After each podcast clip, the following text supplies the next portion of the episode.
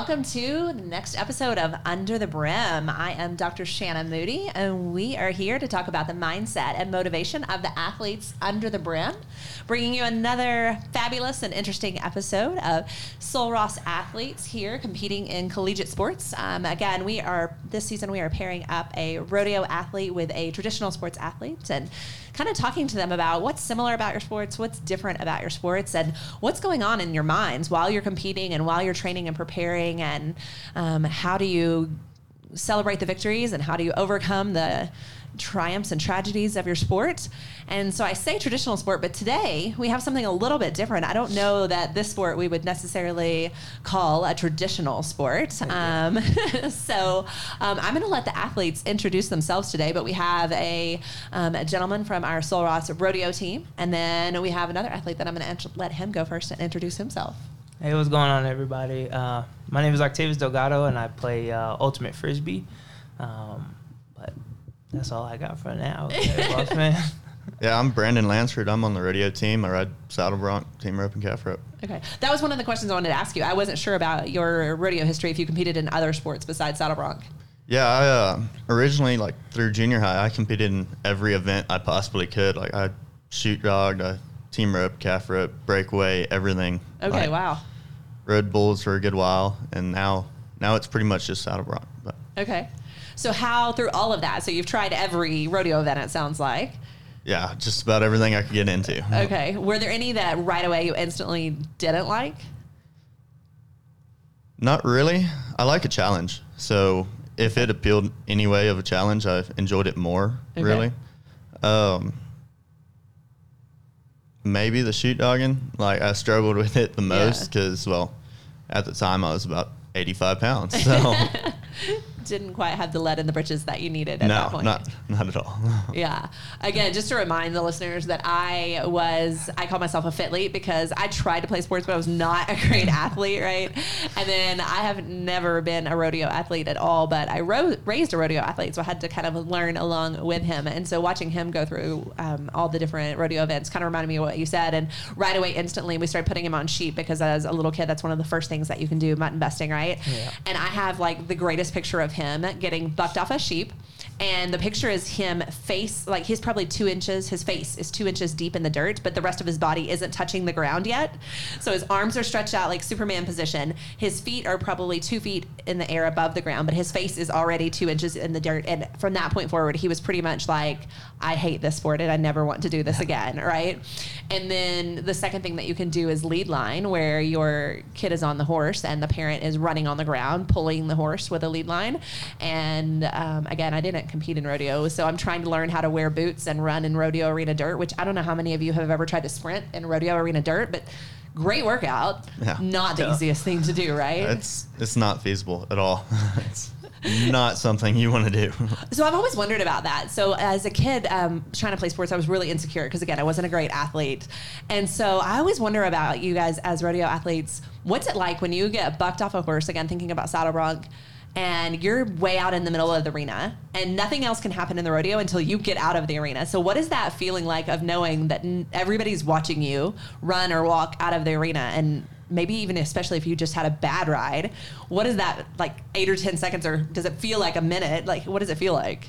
it can be a very long time, really. Like, Yeah. it feels like it takes forever, and most of the time you forget how to walk. Like, you have everybody watching you, and you're like, uh. Do you feel like that? Do you feel like all eyes are on you and that everybody is just watching you? At times, yeah. Like, especially when things go wrong. But Yeah, I would imagine. Does it? Do you feel like time is moving slower than maybe it really is? yeah, I've had that feeling a few times.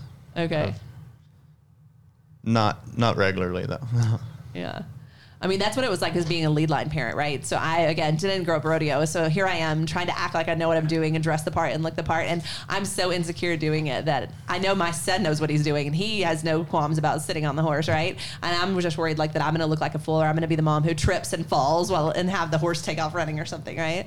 So yeah. So Octav- so before I come back to Octavius, I want to come back to you, Brandon. So just if there's anybody listening, because I consider this kind of like a crossover podcast, because hopefully we're introducing maybe some traditional sports people to the rodeo world and vice versa. So maybe can you give us like a quick summary of what saddle bronc is?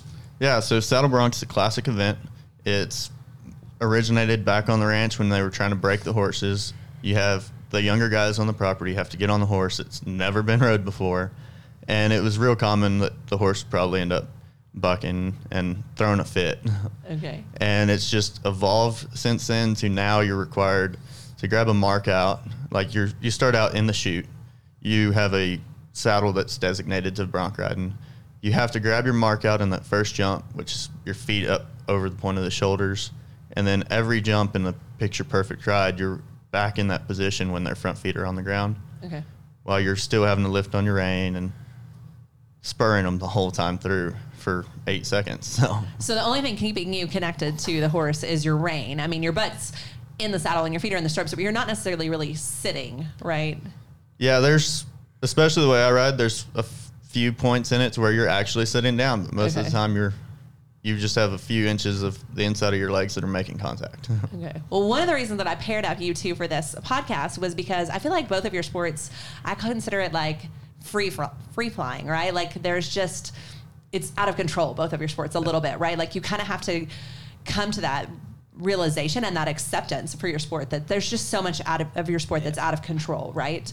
Um, and also you're kind of the like um, more like wild events, right? Like I would think, um, from my perspective of how I was kind of thinking through like pairing up the sports of these athletes. So Octavius, coming back to you, telling me a little bit about your sports history growing up.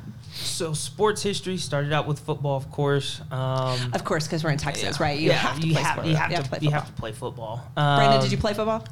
I played in junior high for a year. Okay. yeah. Um, but it was mainly football, basketball, baseball. Um, I really loved baseball, but as I got older, I could not hit the ball. I was put me in the outfield, and I can run, I can catch it.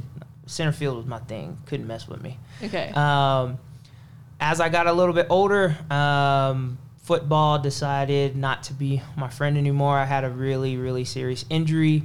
Um, that was my sophomore year. I had nerve damage um, on the right side of my arm, couldn't move it. And I was like, well, so I became a really big runner in track and fell in love with that. But then I got cleared to play football and decided to roll the dice.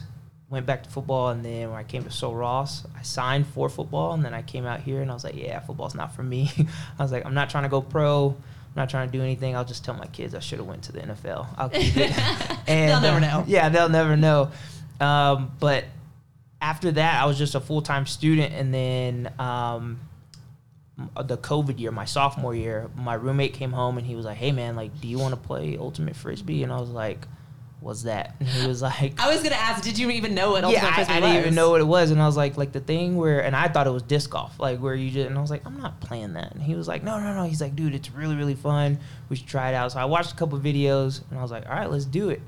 The power of YouTube, right? We can learn everything Yeah. from YouTube. yeah, I watched a couple videos, and I was like, oh yeah, I can do that. Like that's that doesn't look hard. I went out there, I was out of shape, big body, and it was actually a tryout. I thought we were just going there to have fun, and we were kind of just doing our thing. And then um, the lead guy, Mike, was like, "Hey, um, if I call your name, you're on the team." And he was like, "Octavius," and I was like, "Oh, I'm on the team." Me? What? Who? Me? so yeah, me and my buddy, we went out there thinking like just you know for fun, you know, let's hang out, meet some you know new people, and then lo and behold, we're on the Soul Ultimate team. So, do you know what ultimate frisbee is? Um, I actually had to watch some on YouTube before we got in here because you told me we were going to be paired up. I was Yeah. like, I might need to look into this a little bit. So, what did you think about when you watched it? yeah, I couldn't do it. I'm not that coordinated. So, when you started playing the sport, when you watched the YouTube videos, what did you think of it? I thought of it as I was like, oh, like this is perfect. It's like football, soccer, and like all in one. And I was like, I can do this, and it's just a lot of running. I mean, it's a lot of running. It's constant movement unless you catch the disc. That's the only time you get a break. If you have the disc, you cannot move. You're just there to throw it. But as soon as you throw it, you got to be moving again. Okay, so you said originally you thought it was disc golf. Right. So, can you tell the listeners what disc golf is? So disc golf is like there's a basket far away, and you have to be very, very skilled and talented to get it. And A frisbee. it. Yeah, like a, a frisbee. Fri- like a frisbee.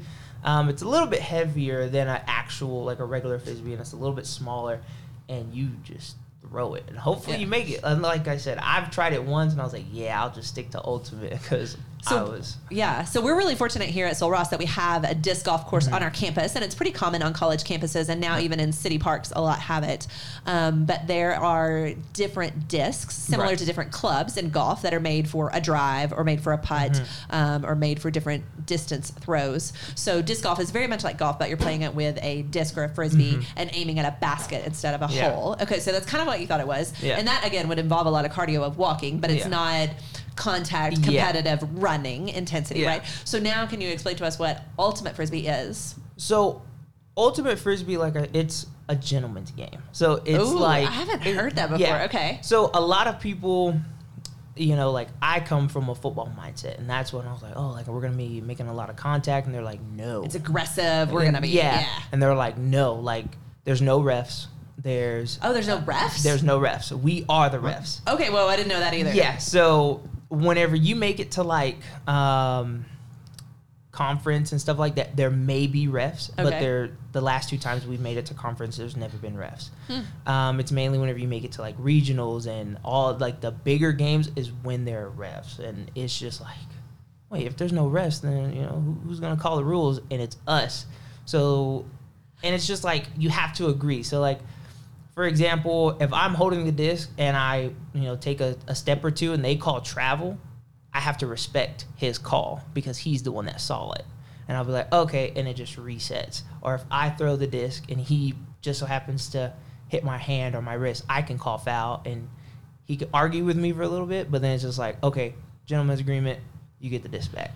Okay, so now when I was younger, I used to go play pickup basketball with these older guys, like you know the old men in town that had the key to the basketball gym. Right. Oh yeah. That I don't know how that works, right? Like, I don't know how these old men get the key to the, the school basketball gym, but they do, and that's the how we played, right? But they never really played by the rules, right? They'd Yeah. say call a foul, and it was not a foul, or they would say, "Oh, I didn't touch you," and they would have just like knocked you on your butt, right? Yeah. So is it like that in Ultimate a lot? Yeah, for the Like most that's part. instantly what I relate to when you started telling me that story. So like like I said, for every tournament that we go to, we try to keep it nice and simple. The only time it gets hectic is whenever the other team starts chirping at us, you know.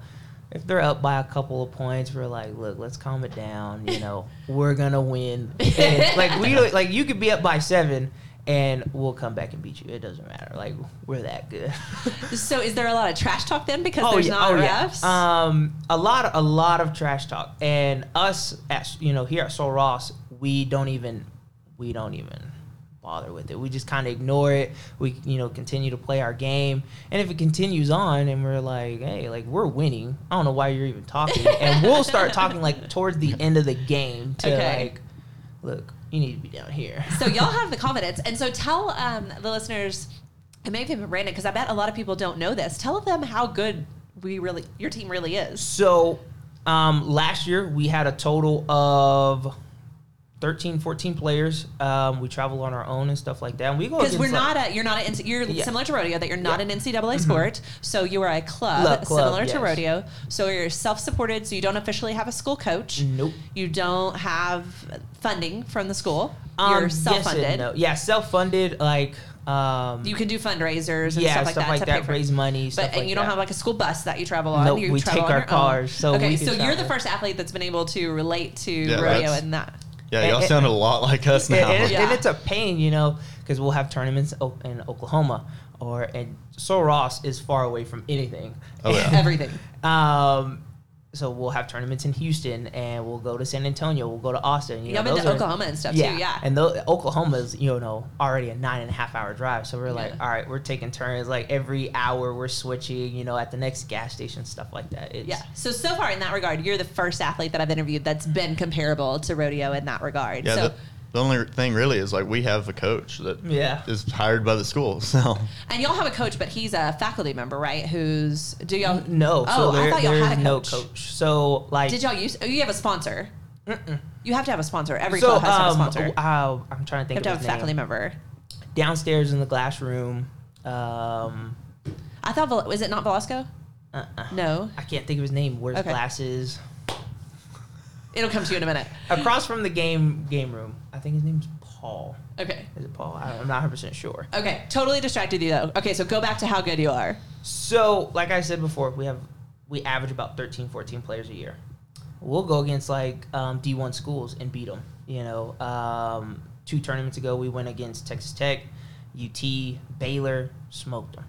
Um, and it's not like, oh, well, you just beat a name. No, we're beating, you know, a 25 player roster. We only have 13, 14 players, and there can only be seven players at a time. So we're constantly. And they probably had a lot more to pick Oh, from to get that Oh, yeah. 25. Yes.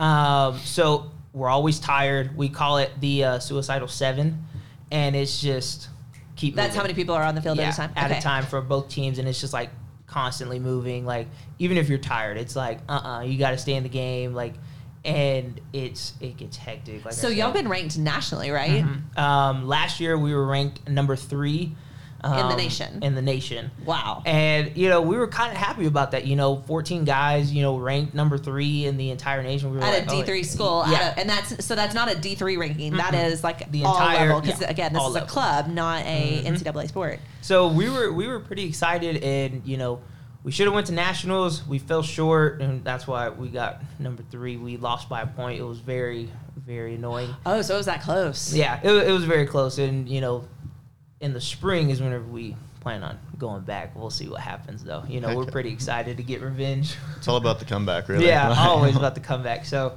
I mean, like I said, we are you know very hardcore. We do not take um, like any excuse. We're like, no, we're here to play.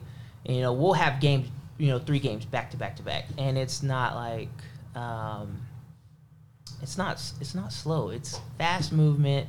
You know, constantly moving, just running the entire time. how on- long is a how long do you call it match or a game or what do you yeah, call we would call it match game. Long? Um, so on the average, we go up to 13 points, and it's one point at a time. So like if we throw the frisbee in the end zone, that's one point. So it's not a time limit; it's a score. Yeah, it's a score and a time limit game. So I believe it's about an hour and 15 minutes Okay. every single game, and then we only get um, 20 minute, 20 to 30 minutes to get ready for the next game. So it's like, hey, drink your Gatorade, drink your water, whatever. Let's start stretching. We got you know 15 minutes now to go play this other team. Okay. And so when is your actual season? Um, actual season is um, this upcoming spring. Like right now, we're just kind of going into tournaments. Like, hey, we're here. Yeah, Okay. kind of just getting prepared. And in the spring is whenever we get really, really serious. Starting to see like our rivals and stuff like that. And like our biggest rivals uh, is Rice University and Texas State. We do not like Texas State. we do hey, not. like don't be talking about the Bobcats. That's my I'm sorry. It's just alma mater. Please can't do it. go Cats. but but Texas State is like our we always butt heads. Like before the game, after the game, during the game, they like Rice. They're like we're able to like connect. Like hey, let's talk. We'll play the game. Not that big of a deal. But with Texas State, it's it's a holy ball game. It's like we're get, we're gonna take y'all down. So I was t- went back to Texas State for a conference, and they have what's the game? Um, it's like the Harry Potter game that they've actually turned into like a game.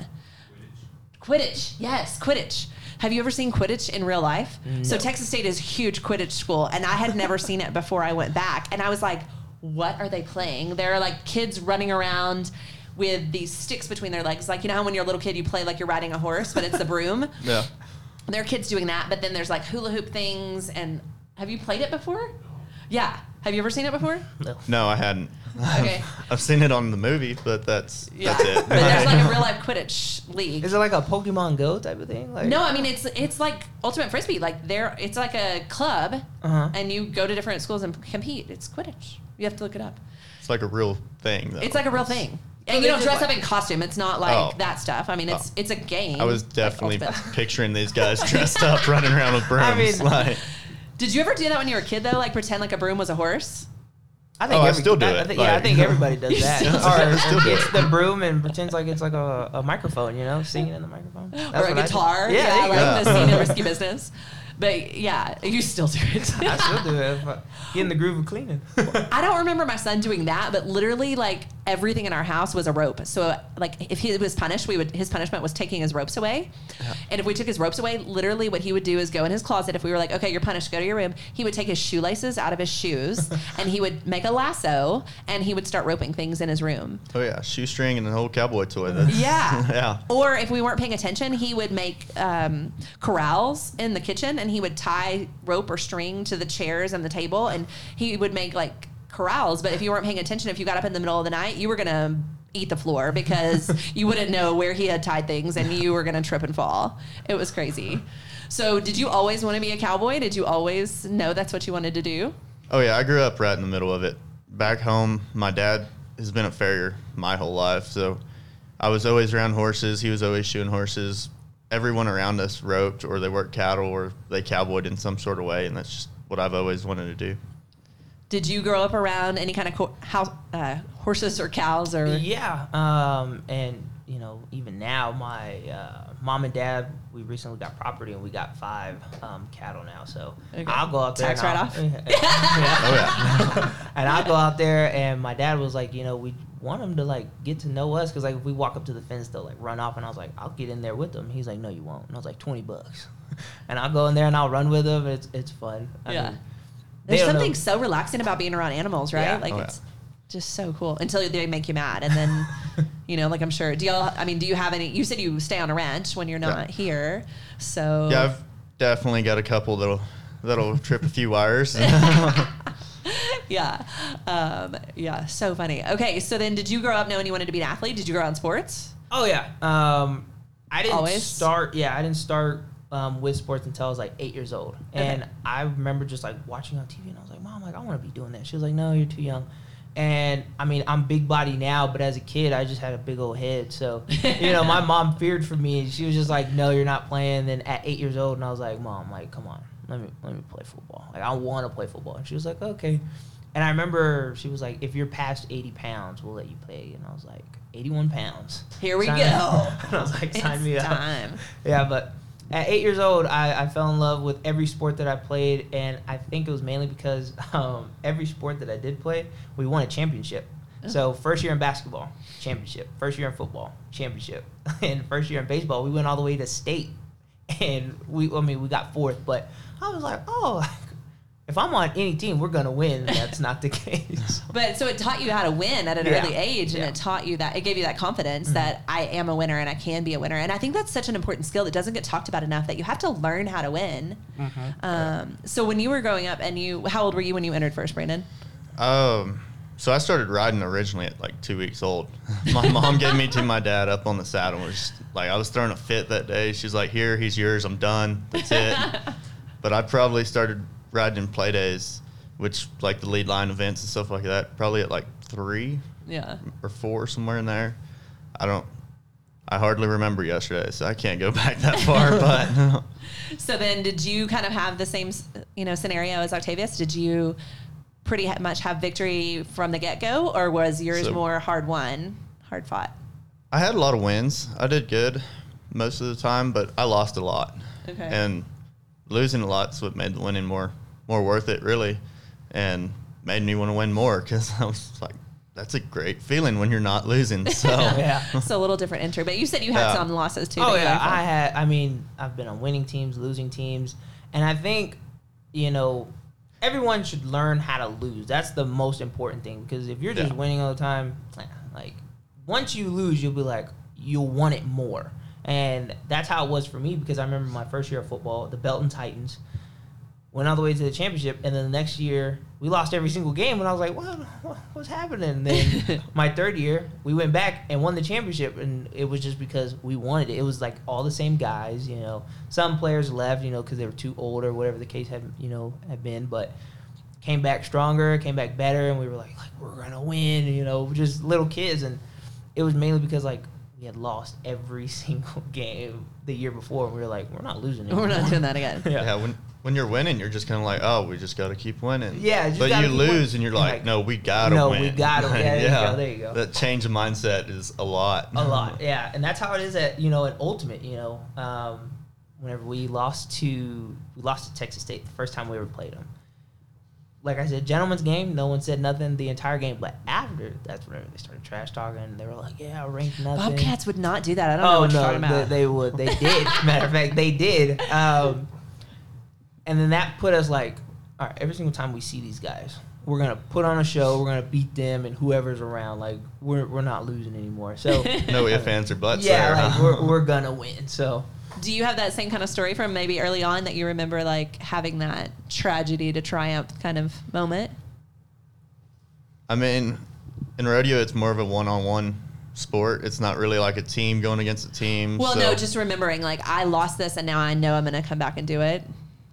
Yeah, uh, I've got one of those. Like my sophomore year of high school, I qualified for nationals in the bronc riding, but I broke my collarbone in the second round, getting bucked off a bronc, and Yeah. had to turn out of nationals. And I was like, man, like this is the first time I got qualified. Like I worked really hard for it, and then coming back the next year, I was like, I'm going to do this. like there's no no doubt about it. I have to go back. Where did you high school rodeo? I went to Region Eight. Oh, in Texas. Yeah, Okay, I didn't know if you were from Texas or not. Yeah. Okay. Yeah, I'm from South Texas. So. okay. Okay. Yeah. Um, I remember my son one year. Um, they started this big calf roping, and it was through sponsored by Roy Cooper, put on by Roy Yeah. Cooper, famous calf roper, and it was an invitational thing. And he didn't get invited the first year, and he deemed himself one of the ones that should have been invited. And man, talk about light a fire in someone. Like you don't think I'm good enough? Yeah. stand back and watch this, right? Let me show you. And the next year, he went out and was like, There's going to be no doubt that you can't invite me. Like, I'm going to leave no room for anyone to question whether I should be invited to this event or not. And I have a picture of him wearing a Roy Cooper t shirt the day that he found out that he got invited. And I just remember that moment of, like the work finally paying off, right? Oh, yeah. And again, I think that's something you know that y'all both brought up about winning is something that has to be learned and it teaches you something and you have to learn to be a winner and what that feels like but you also really have to learn to lose Yeah. so i kind of want to challenge you a little hot topic here so now thinking both of you are you know like brandon you told me you're in your master's program octavius you're graduating in december already bought a house you have a serious girlfriend you have a fiance Yeah. so not that far in the future there's a potential that you could have children Right. Don't so yeah it's all fun and games they don't It's tell not- you what That's not on the plan. the girlfriends don't listen. um, fiancés don't listen. So, if you're listening, we're not. so if you had kids, or maybe even advice for other athletes who might have kids one day, maybe we'll put it that way. Um, would you advise or would you want kids to play sports? And then how do you feel about the participation ribbon sports? Speaking of, like you both ta- talked about lessons that you got from winning and from losing. So, how do you feel about participation sports? And do you want your kids to play sports? Is that something that you'll push them to do? Yeah, I mean, for the most part, I, I plan on you know putting my kids in sports and stuff like that. But I mean, today's football is getting kind of crazy, but then at the same time, it's getting more safe at the same time. So um, I just had this conversation with my uh, Haley the other day. I was like, And Haley is uh, future fiance, future wife, future future everything, you know. um, but I was talking to her and I was just like, yeah, like I, I don't know if I want him to play football. And she was like, why not? Like you played football, and I was like, yeah. I was good at football. and she was like, "What are you saying that he's not going to be good?" And I was like, "No, like I just don't know if he's going to like it." And I was like, "You know, and I don't want him to start it and then." I like that y'all both already assigned that this is going to be a boy, and that the only sport is football that we're talking I, I mean, about. even for my for my daughter, like I want her just to be like, can I cuss on here? I'm you know super kick ass. Like I just want her to grow up, do karate. Like you know, if the little boy at school is messing with you, uh, punch him. Uh, Didn't I see a story the other day where there was like a girl that had like there was a female that had like the first some football accomplishment the other uh, day. the field, the uh, kicker. Um, she was like the first collegiate uh, or female collegiate athlete to make a field goal. okay, I Um, saw something yeah. about a female football player this week. Okay. But yeah, like, I mean, if she wants to play football, but like, get in there. Like, let's see what you got. Would you let her? Oh yeah, Yeah, I would let her. her? You know, um, even with you know baseball because my my sister was on my baseball team and she was the only girl. But I mean, you know, she would get hit. She'd get you know the bro- the ball thrown at her, and she was like, "Psh, I don't care. So if it was little league and they start with participation ribbon le- level, are you about that life? Yes and no. Um, you get a little flimsy ribbon, like ah, good job. I hate those. Or the trophy that you put on the shelf that just says Yeah. "Congratulations, Yeah, you played." Yeah, Yeah. like you, Or you were you wore a uniform. I don't know if Yeah. you even actually played. Yeah, and I I I hate those um, because my brother, he was you know my younger brother, he was the one that got the participation Yeah. awards mostly. Yeah, that kind of started like after we got through those. Yeah, and I was just like, that's dumb. Like, I, I don't want those. I Yeah. want the big trophy. But Yeah, like when I was growing up, we didn't get participation Yeah, prizes. Like you like- either won or you or went yeah. home sad. Like, yeah. if you won, you went home sad. like how come they get trophies? Like I will never forget. Um, in basketball, my first year, we got second place, but I mean, we still made the championship. We everyone got a trophy, and they were little bitty things. But the team in first place, they had these big old trophies, and I was like, I want one of those. And my coach was like, Well, we lost, and I was like. Oh, okay, like dang. Try again next year. again. Like, yeah, and I was like, well, I guess we got to win to get the bigger trophy. Yeah. But um, All right, well, Brandon, m- m- maybe for your advice for your friends that might have kids. So do- for, should they for play- his kids, Yes. so I would, his son that's going to play football. Yeah, for your son, the up and comer for sure. Um, I would definitely recommend to play sports. I mean, whether like it's football or it's rodeo or it's shoot, just running, like recreational running, not Yeah. even sports. Like it teaches you something Yeah. really. Like it teaches you responsibility. It teaches you how to grow up really. Like when you're on a team, you have requirements that you have to meet. You have to learn how to wake up and put yourself to the test and that's something that everybody really needs to learn. I think like you don't learn it not being a part of something. I feel. and put something above yourself, right? Yeah. Like for rodeo, it's putting your athletes, I mean, your animals above yourself. And Yeah. for traditional sports, it's your team yeah, like above your- like a yourself. bond. I think that's the most important thing is getting out there and like creating bonds, a brotherhood. You know. Yeah, you whatever. learn how how to connect with other people Right. too. Like it brings you closer with people that you may never have talked to before. Like, So, how do you feel about the participation level? I don't like it. Participation ribbon Yeah. only. the, Negative. The participation awards I don't like really. I mean, if if you have a kid that goes out there on the soccer team and they have never stepped foot on the field and they never went to practice, nothing else, and then at the end of the year they're like, "Oh, here's here's a ribbon, good job." Like Mm-mm. you didn't That was not a why? like you didn't do anything. Well, okay. So then, um, what are some of the greatest lessons that you've learned from sports? You talked a little bit about what they teach you, but what are personally what are the lessons that you've learned? Never quit.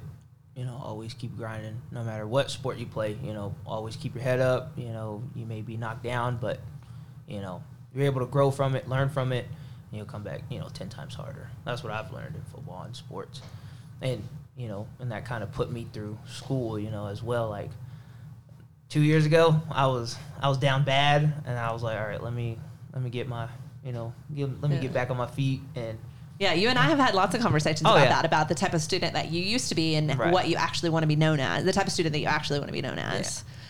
So that comeback story, right? That you Yeah. see, I mean, every great sports movie, that's what it's about, Yeah. right? The comeback story. yes, ma'am. Yeah.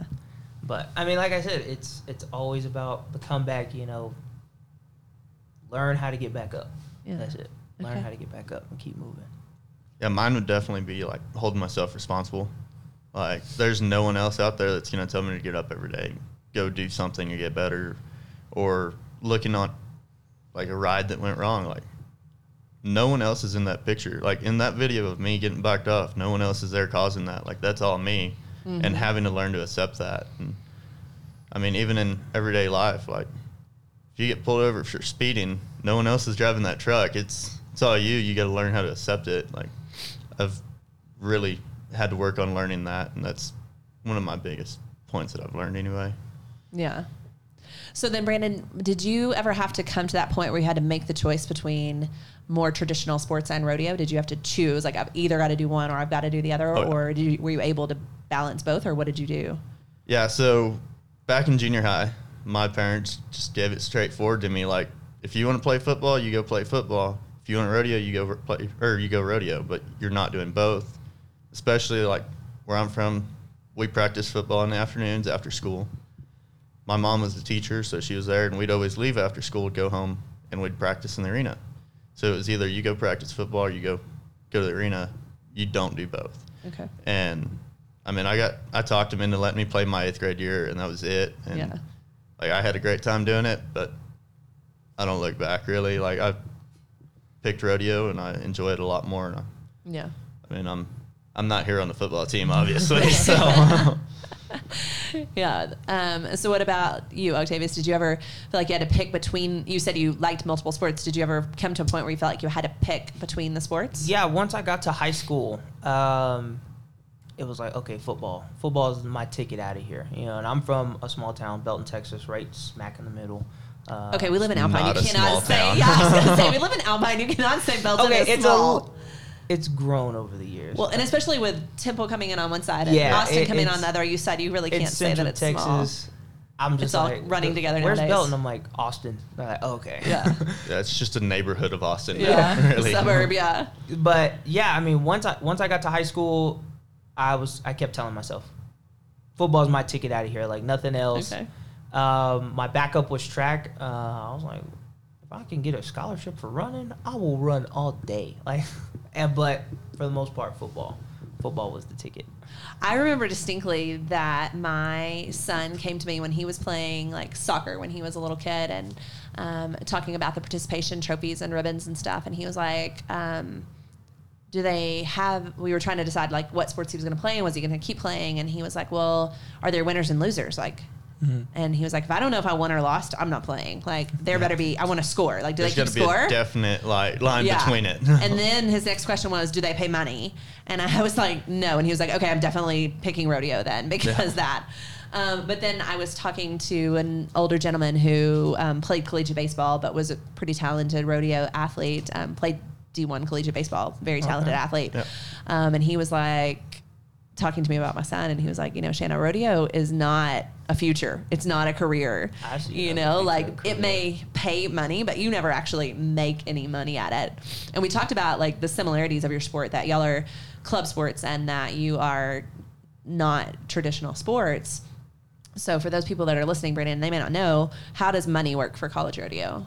So for college rodeo, we pay all our own entry fees. We get all the money that we win. The school, they like our coach CJ picks a few kids on the team. They get travel checks, 150 bucks to give you some fuel to get up there.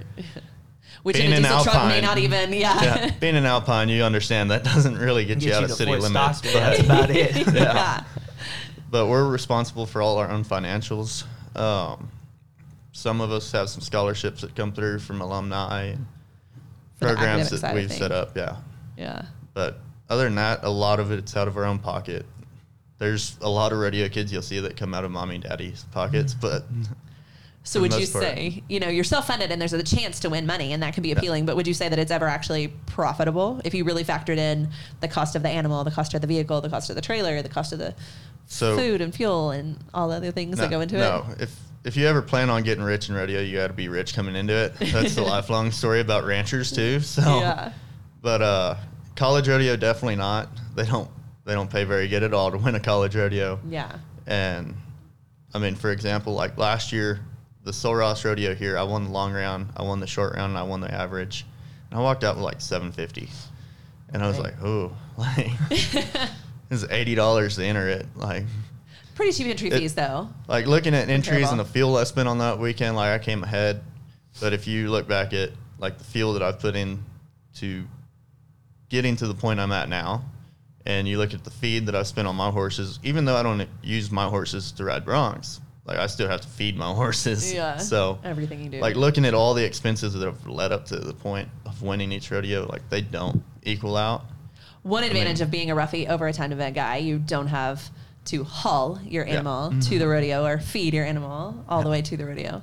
So then, how do financials work for you as a on the? And then, do y'all call yourselves ultimate or ultimate frisbee? Because I feel like there was some debate about that last year. Uh, I mean, either or. We don't ever like pick one. We'll be like, oh yeah, I play ultimate, and they'll be like, what's that? We'll be like ultimate frisbee, and they're like, oh okay. so it's sort of just shorthand. It's Yeah, not okay. Because for some reason, I thought maybe there was a movement that we Mhm. needed to stop using the word frisbee. No, like for the most part, we'll be like, I wanted to be oh, PC. Like if we, like me, I play. I'm like, oh, what sport do you play? I'm like, oh, I play ultimate, and they'll kind of look at me funny. I'm like, ultimate frisbee, and they're like, oh, okay. I mean, so it, it's either or. It doesn't really matter. Okay, so then how does the money work in ultimate?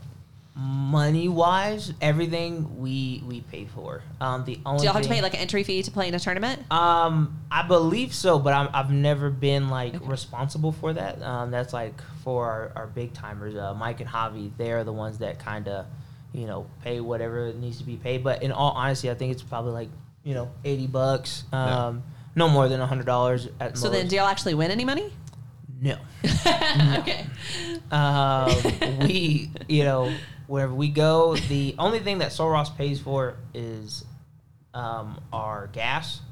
And, but we have to keep our receipts. If we do not keep our receipts, they're like, "Yeah, well, we're like, no. It didn't really happen. Yeah, No receipt. and, Like uh, we, I've there's been one time where I, I was just throwing them away for some reason. I got all the way back to Alpine. I was like, oh my god, it was like 150 bucks, but, but I drive a little. As a college kid, that's that's yeah, that- significant. that- yeah, Yeah, that's a lot for a Yeah. college kid. you know, I was, uh, but I drive like a little little Chevy Cruze, so it does it does the job. What do you drive, Brandon? Yeah, I've got a 3500 um, Jesus. dually that with a camper on it. So. Okay. Okay, so you haul your camper with you. Yeah. Okay. Where do y'all stay when y'all go? Do y'all get hotels? Um, yeah, we get hotels, but not always the nice ones. um, I remember one time we went to Houston, and I was like, I'm not staying here. I was like, there's no way I'm staying here. And he was like, Look, this is all we can afford. And I was like, Oh, my dang. God.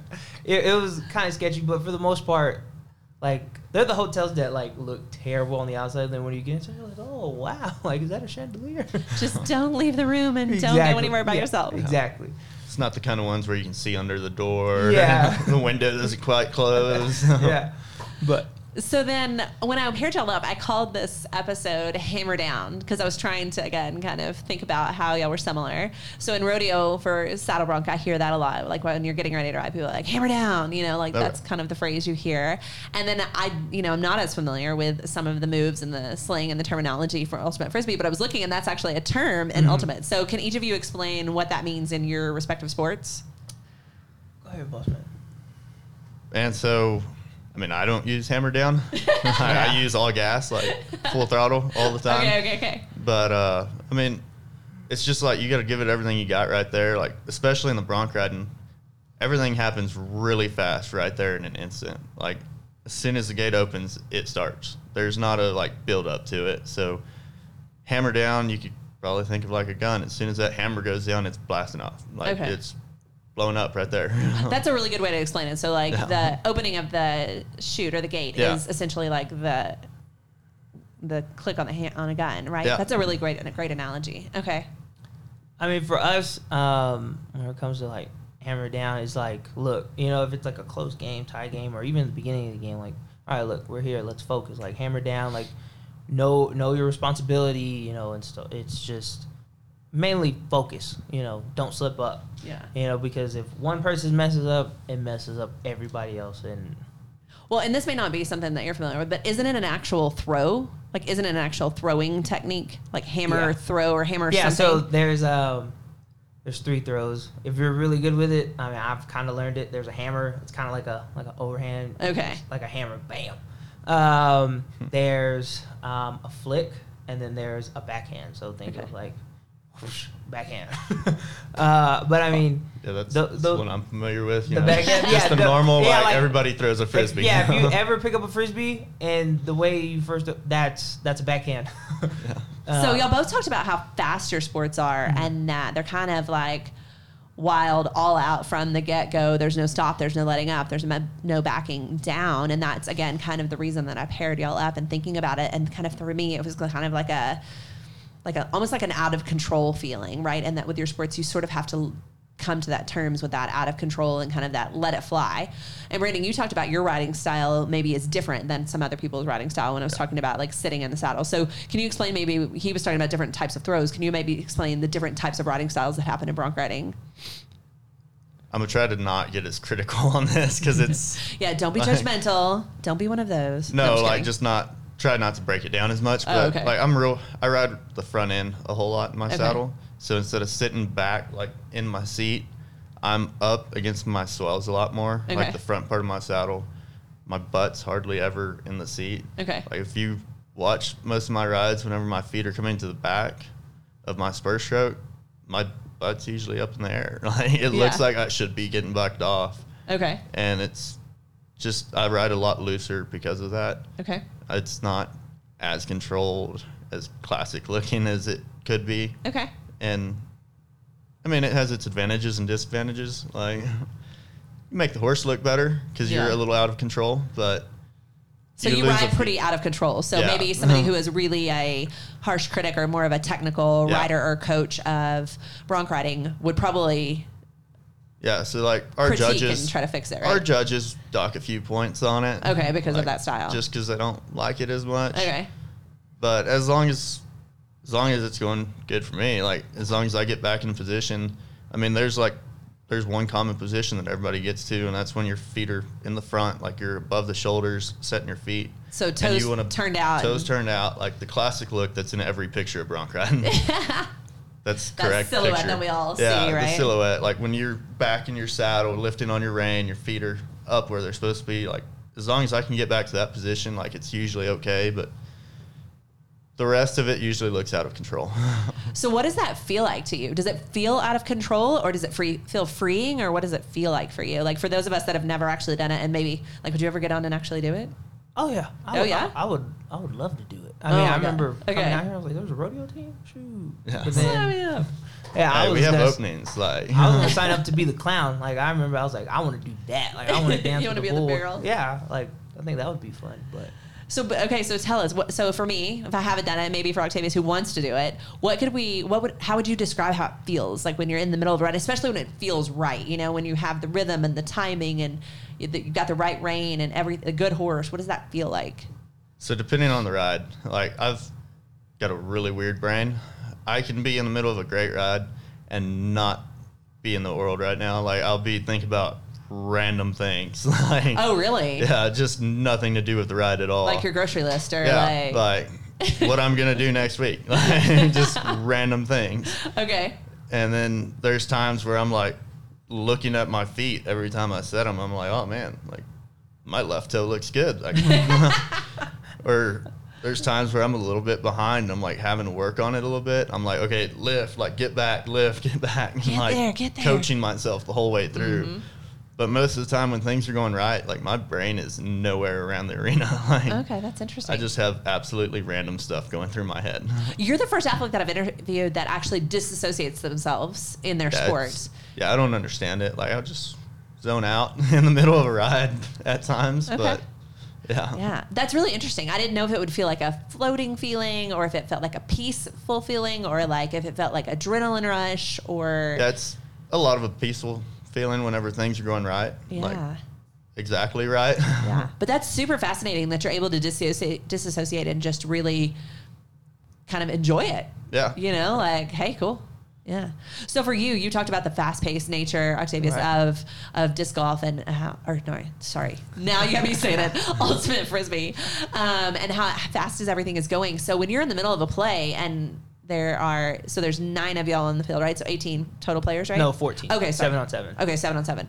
Um, so there's 14 guys on the field, and is it all male? Is it, or is it Um, mixed? It, it can be mixed. Like Okay. we've gone against teams that you know that may have uh, you know a female or a girl on the team, Okay. and we're So it can be co-ed. Yeah. Okay. Uh, so you got 14 people on the field, one disc flying around. Are Mm-hmm. you thinking more about where's the disc, or are you thinking about where I need to time. be? Or are you Yeah. thinking about scoring? Are you thinking about defense? Like, what's usually going through your mind? so whenever we're on offense, it's okay. Where's the disc? If the disc is on the left side or on you know on the right side of the field, I need to be somewhere where I can get it. You know. Do you have an official official position that you play? Um, yes, it's kind of like um, we call it the wing. It's kind of like a outside receiver. Okay. Um, so there's there's a wing that's on the there's two wings, you know, on each end of the field. There's our short our shorts and then our handlers.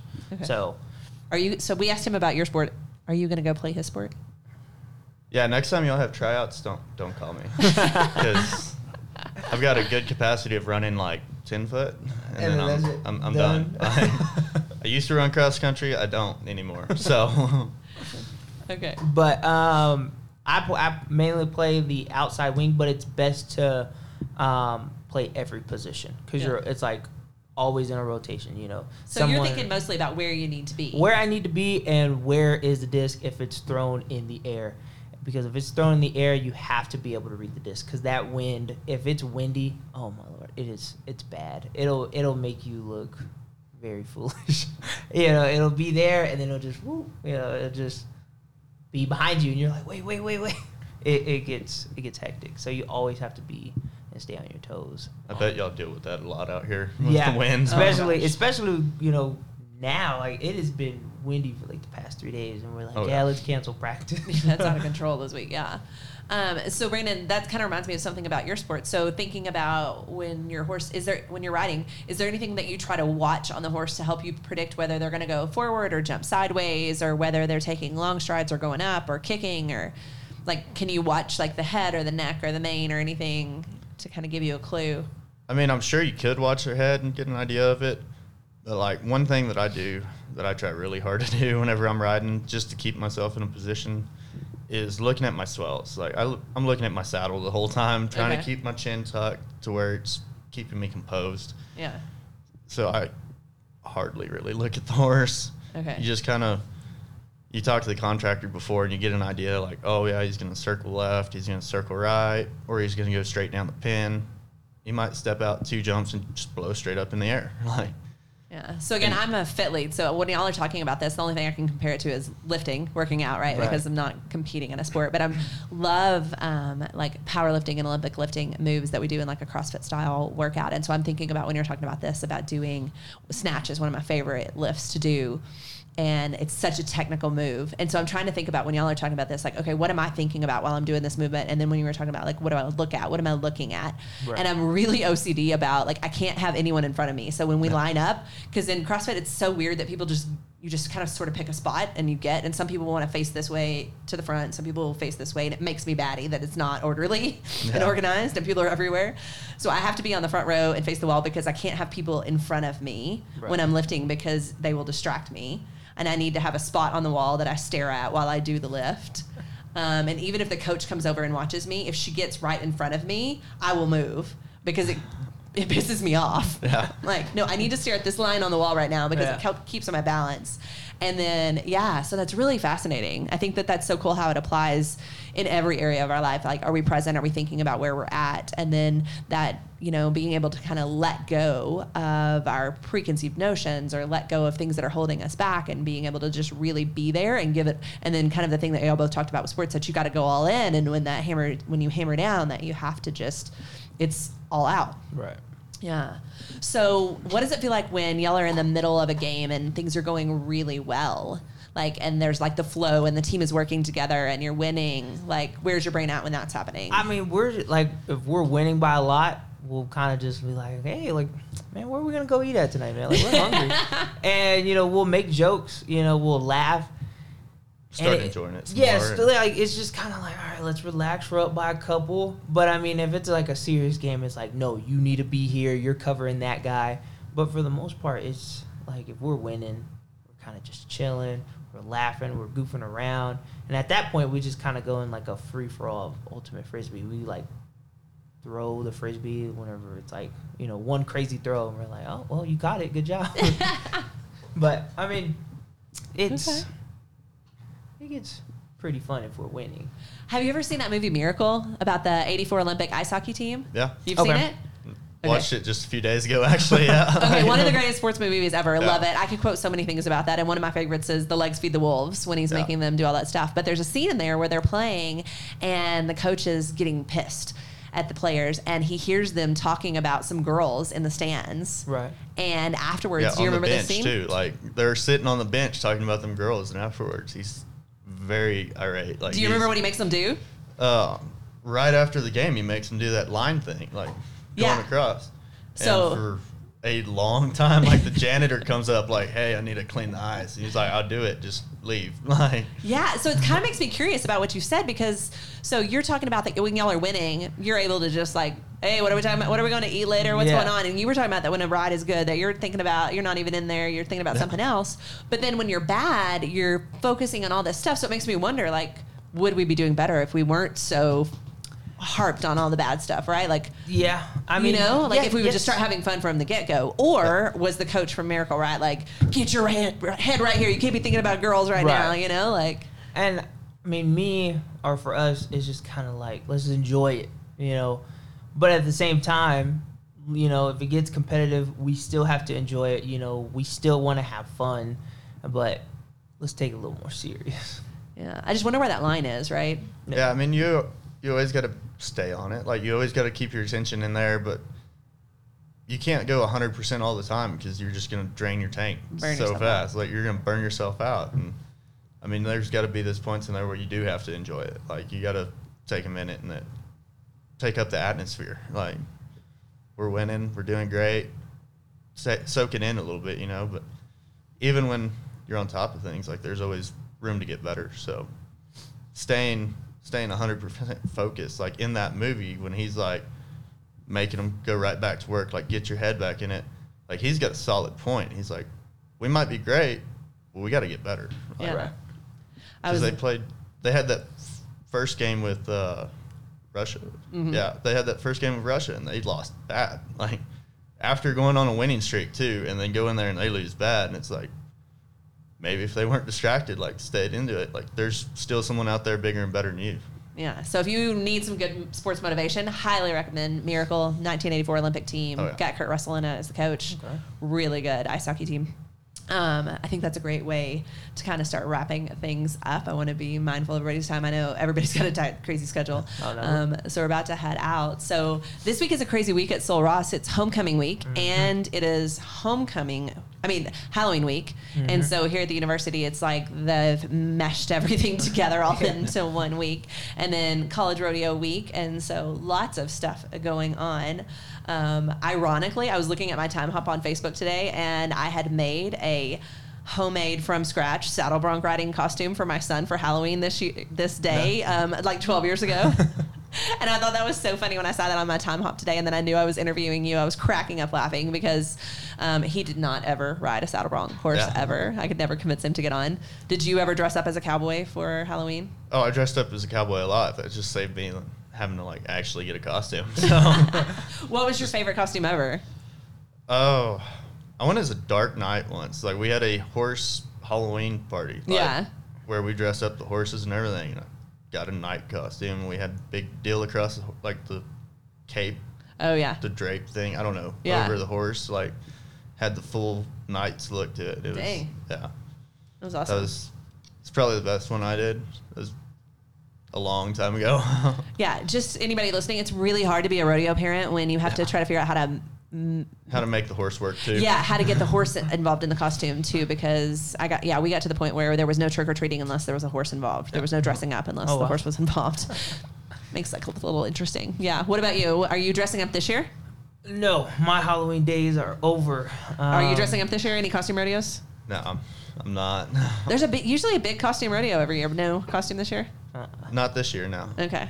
Um, I think the last time I dressed up was uh, my freshman year here. Um, Yeah, me too. Like, yeah, my freshman year here was like the last time I actually dressed up. But, but the last time I went trick or treating, I was 17 years old. That I was telling myself like this is my last year. At 18, I'm grown. But I think that'll start back up whenever I have kids. I'll start dressing up and What was your greatest costume ever? greatest costume ever. I was Buzz Lightyear for four years straight. you really liked yeah, Buzz Lightyear. I was committed. Like Yeah. you could tell me anything, and I was just like, "Oh, I want to be Buzz Lightyear. My mom was like, you were that last year, and I was like, I want to be it again. Like Yeah. it had like the whole like the wings, you know, they went in and out, and I was like, I want to be Buzz Lightyear. I think from uh, I'll never from three years old all the way up to like seven, I was Buzz Buzz Lightyear, and then once I started playing sports, I was like, oh, I want to be like a football player. I want to Yeah. be this, but Buzz Lightyear was number one all time. I think I still have pictures of. it. Very cool. All right, last question I want to ask you is what we had talked a little bit about the lessons that sports has taught you, but specifically ultimate, how has that influenced you and or like how do you foresee that playing out in your future? Is anything that you can take from ultimate that you can see is going to influence you as you graduate from college and go out to be a potential um, husband or father Right. or physical therapist, Yeah, maybe? Um, what what do you think ultimate? Are there any lessons that you can pull from ultimate? Um, always um, respect what somebody else is telling you. Um, that's what it has taught me a lot. Like, you don't have to agree with it, but just kind of, hey, this is wrong. You're doing this wrong, or whatever the case may be. Be like, okay, you know, and So be what- open to feedback, Yeah, right? like, what is it called whenever agree to disagree? Uh-huh. You know, like you can be like, okay, yeah, sure, and then turn around and be like, "Psh, whatever. and I think you know that's what it it, you know has taught me a lot is just agree to disagree. You know, yes, may have been wrong, may have been right, but let's move on. You know. Okay. All right, Brandon, what about you? What do you think Saddle Bronc has taught you that you could actually use in life outside of rodeo? So kind of like the old guys that you used to play basketball with. It's not really who you know, but or not really what you know, but who you know. And through rodeo, you get all kinds of connections. I mean, Mhm. there's so many people out there that love rodeo that can't do it, or they're not a like they're not good at it. So they want to support it in any way they can. And that's one thing I've learned a lot is it's not what you know, but who you know. And in life, I mean, it helps a lot. Like Yeah. the ranch I'm living on right now. Like it's just a friend's place that I mean, I'm not ever going to be able to afford that property, but I know someone that can and they let me stay there and it's great. Like Awesome. Perfect. Well, thank you so much for taking the time to be on Under the Brim podcast today. ma'am. we are excited to have you here. Thank you so much for your time, guys. it's been great. Thank you. Thank you. Thanks. Brandon Lansford and Octavius Delgado, Sul Ross athletes.